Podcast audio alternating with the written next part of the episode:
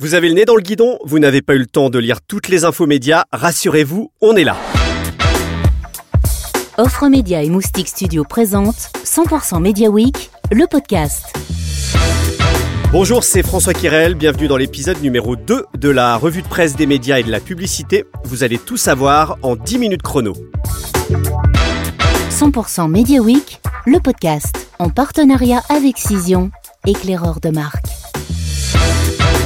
Cision, spécialiste RP, influence, veille et intelligence média. À la une cette semaine dans les médias, une large page sur Vincent Bolloré, le groupe Vivendi. On entendra Claude Perdriel, le patron du groupe Challenge, qui était sur France Inter. Et puis, euh, on va prendre la température des chiffres du marché publicitaire pour le premier semestre. Il y a du bon et du moins bon, vous verrez. 100% Média, le podcast. C'est la grosse info de la semaine. Le groupe Vivendi et Vincent Bolloré au centre de toutes les attentions avec de nombreux papiers dans la presse. Après l'annonce de son intention de réaliser une OPA sur le groupe Lagardère, l'opération sera rendue possible après le rachat par Vivendi des parts du fonds d'Ambert Capital, actionnaire de Lagardère. Vous pouvez euh, d'ailleurs lire de nombreux papiers dans la presse. Le Monde notamment détaille les coulisses du raid et pointe comme ses confrères l'enjeu sur le secteur de l'édition avec euh, un rapprochement d'Editis et d'Achète Livre. Pendant ce temps-là, Vivendi poursuit ses emplettes avec l'acquisition du magazine TéléZ en achetant l'éditeur EPM 2000 qu'il intègre dans Prisma Media, groupe acquis il y a quelques mois par Vincent Bolloré, c'est à lire dans 100% Média. Le titre sera le quatrième magazine TV du groupe avec Télé Loisirs, TV Grande Chaîne et Télé Deux Semaines. Et justement, Prisma Media qui renouvelle son management avec l'arrivée de Claire Léost, ex-présidente de CMI France. Elle remplace Rolf Heinz. Elle mise sur l'élasticité du groupe de presse. C'est ce qu'on apprend dans Challenge. Et le groupe CMI du tchèque Daniel Kretinsky euh, qui est monté à hauteur de 5% dans le capital du groupe TF1. Il croit au potentiel de la fusion avec M6. C'est ce que nous apprend les échos. Qui croit savoir également que Gulli pourrait être l'une des quatre chaînes que le groupement euh, TF1 M6 devra vendre pour rester dans les clous de l'antitrust. En France, euh, la correspondance de la presse annonce que CMI met la touche finale à la sortie de son magazine d'actualité Franc-Tireur. Et puis ces quelques contrariétés pour Vivendi après la mise à l'écart d'Éric Zemmour de l'émission euh, Face à l'info sur CNews. Stratégie chiffre les conséquences publicitaires pour la chaîne et la régie avec des projections euh, de Philippe Nouchy de Publicis Media. Je vous rappelle que le CSA a demandé de décompter euh, le temps de parole de l'éditorialiste. Autre tracas euh, dans le Parisien, euh, on apprend que C8 va devoir payer 5 millions d'euros à Thierry Ardisson pour l'arrêt de l'émission Salut les Terriens.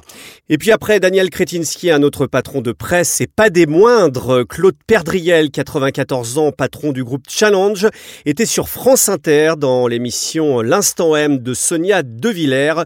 Claude Perdriel qui a une nouvelle fois déclaré sa flamme à la presse. Mon ambition pour Challenge avec les 70-80 journalistes de Challenge est très grande, c'est que je pense que la presse écrite est un élément constitutif de la démocratie.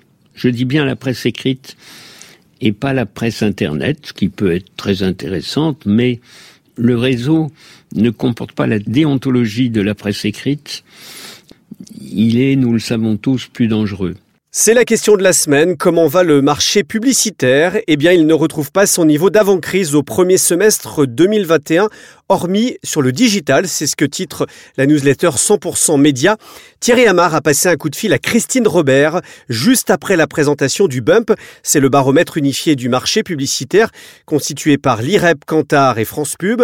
On écoute Christine Robert, la directrice générale de l'IREP. Elle s'exprime au nom du Bump. Bonjour Christine.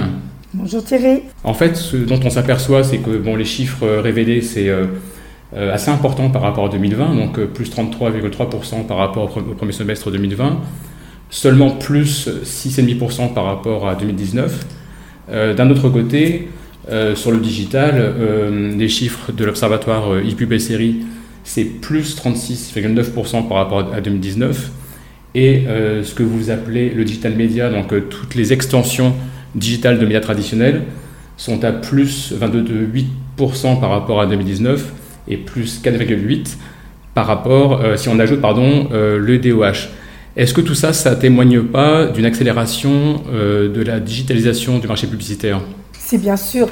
C'est la première réflexion qu'on a eue quand on a vu tous ces chiffres. Il y a finalement trois facteurs qui transversaux qui expliquent cela. Euh, la flambée du e-commerce, la progression du retail search, et puis une longue tail de plus en plus longue qui inclut euh, un grand nombre d'acteurs, euh, voire des plus petits. D'abord préciser, Christine, je te remercie de répondre parce que tu as des petits problèmes de voix et c'est indépendant de ta volonté. En tout cas, merci de te prêter à l'exercice du podcast malgré ça. C'est un plaisir.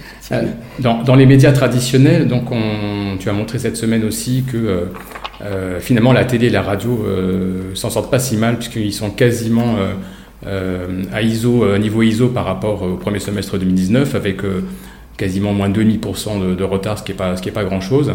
Est-ce qu'il y a un, média dit traditionnel qui progresse malgré tout par rapport au premier semestre 2019 il y a la presse quotidienne nationale qui se comporte bien, mais c'est pas. On l'a mesuré au premier euh, semestre, mais on l'avait mesuré aussi de manière un peu moins prégnante et un peu moins forte au premier trimestre.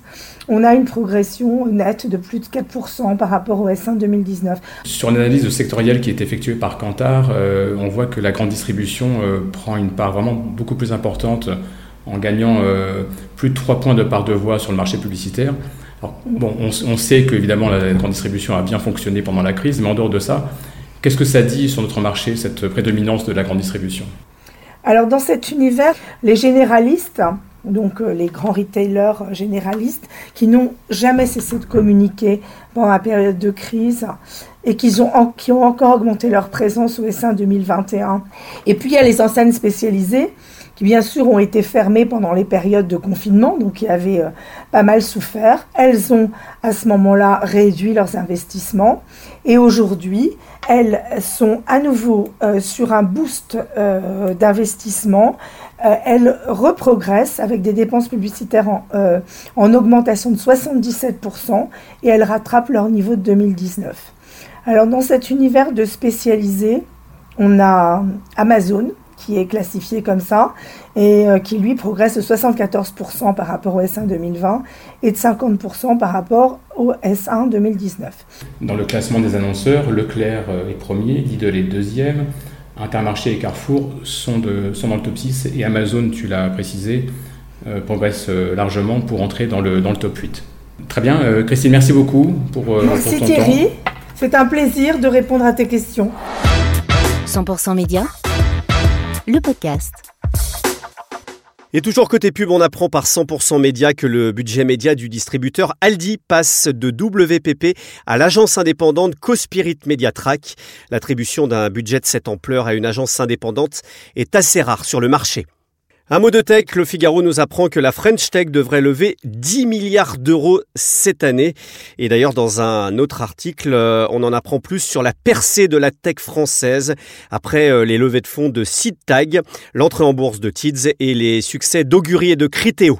Quelques chiffres d'audience traités par l'ensemble de la presse média et Médiamétrie qui a révélé euh, cette semaine les chiffres de l'audience radio. On apprend que France Inter et RTL sont ex en tête en part d'audience sur la période d'été. Nostalgie est troisième devant Énergie, France Bleu et RMC. La mesure d'audience justement contestée, mais cette fois-ci aux États-Unis, c'est ce qu'on apprend dans le Figaro. Nielsen, l'opérateur de la mesure d'audience TV outre-Atlantique, est accusé par le marché d'avoir sous-évalué l'audience pendant la pandémie en raison euh, d'un dysfonctionnement. Le Media Rating Council, euh, MRC, a suspendu Nielsen et des travaux de modernisation de la mesure sont en cours. Dans la publicité en ligne, un collectif d'associations professionnelles sont solidaires de la plainte de France Digital et de l'IAB France contre Apple. La société californienne n'appliquait pas la réglementation sur les données personnelles. Le géant a corrigé le tir, mais il reste beaucoup de chemin à parcourir à Apple pour cesser toute pratique anticoncurrentielle. C'est ce que déclare Nicolas Rieul, le président de l'IAB France dans Mind Media. Allez, pour clôturer cet épisode dans l'agenda de la semaine à venir, la CPM qui dévoilera les chiffres de la dernière vague de son étude d'audience One Next Influence. Ce sera jeudi. C'est la fin de ce deuxième épisode. Merci de nous avoir suivis. Rendez-vous au quotidien dans la newsletter 100% média. Abonnez-vous, c'est gratuit. Vous la recevrez tous les jours sur votre boîte mail.